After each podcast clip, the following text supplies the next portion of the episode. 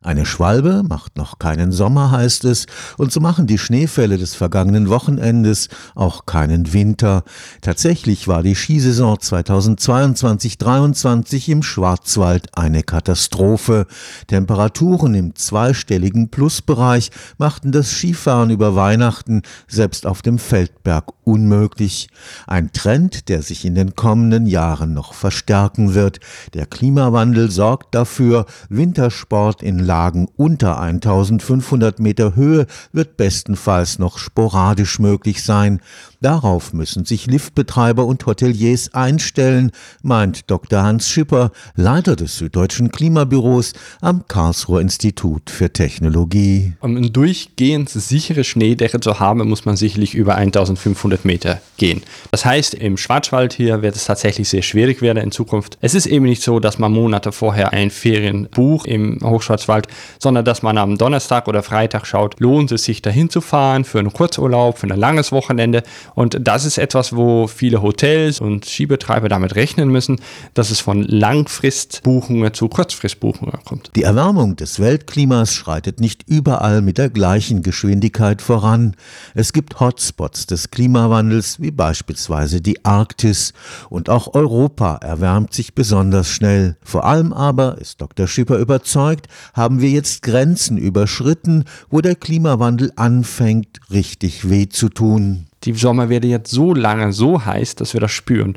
Es wird jetzt so wenig Schnee im Winter fallen, dass es tatsächlich spürbar über mehrere Jahre ist, dass wir weniger Skifahren können. Und ich denke, das zusammen, wir erreichen jetzt bestimmte Grenze, wo wir sagen, okay, jetzt beeinträchtigt das unser Leben. Es ist wie ein Dampflok, die vorangeht. Es wird immer weitergehen und wir müssen uns jetzt daran anpassen, damit wir auch in Zukunft eine Welt haben können, wo wir alle noch einigermaßen leben können. Auch der Versuch, den Schneemangel mit Kunstschnee auszugleichen, wird letztlich zum Scheitern verurteilt sein. Kunstschnee ist schließlich auch Schnee und schmilzt auch, wenn es über Null ist.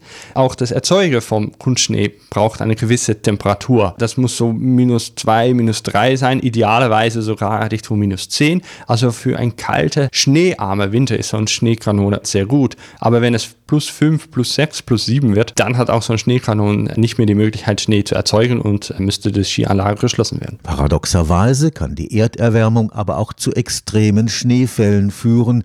So wurden die USA an Weihnachten von einem Monster-Blizzard heimgesucht, der 60 Menschen das Leben kostete. Arktische Kaltluft war weit nach Süden vorgedrungen.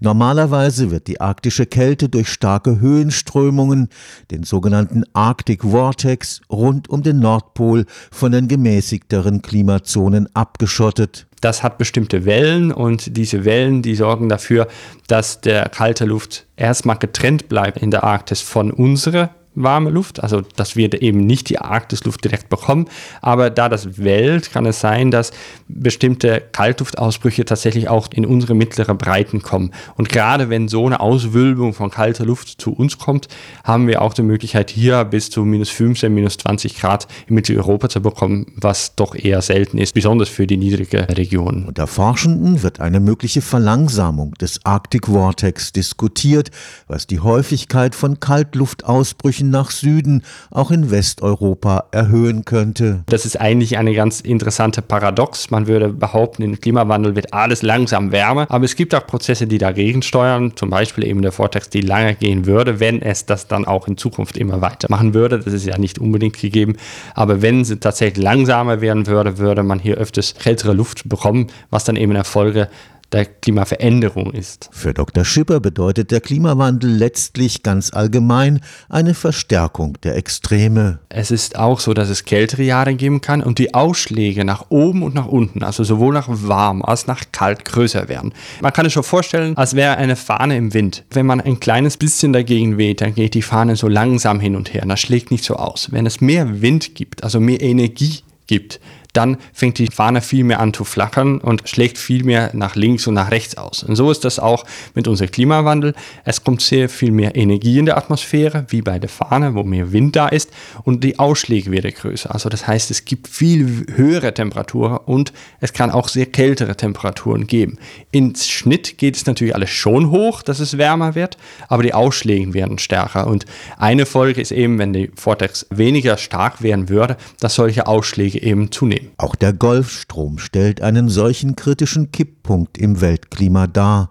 Sollte er erlahmen, könnten die Winter in Westeuropa wieder deutlich kälter werden. Der Golfstrom ist ein Förderband von Wärme aus den Tropenbereichen zu uns und sorgt dafür, dass wir hier angenehme Temperaturen haben. Wenn dieser Strom jetzt schwächer werden würde, dann folglich haben wir natürlich weniger diese warme Periode. Und das kann eben dadurch passieren, dass der Golfstrom eine sogenannte thermohaline Strömung ist. Das heißt, es hängt von der Wärme ab und von der Salzgehalt. Und dadurch, dass Grönlandeis schmilzt, kommt sehr viel Süßwasser in unser Atlantik, was den Motor quasi schwächt. Ob dieser Golfstrom jetzt abschwächt und wie schnell, da gibt es unterschiedliche wissenschaftliche Studien dazu.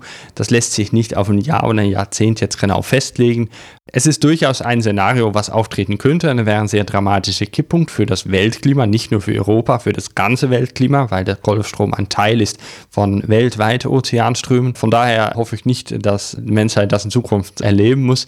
Es gibt noch keine Anzeige, dass das morgen passiert, aber es ist ein Phänomen, was auftreten kann und wir müssen das natürlich in unseren Klimamodellen auch mit berücksichtigen. Stefan Fuchs, Karlsruher Institut für Technologie.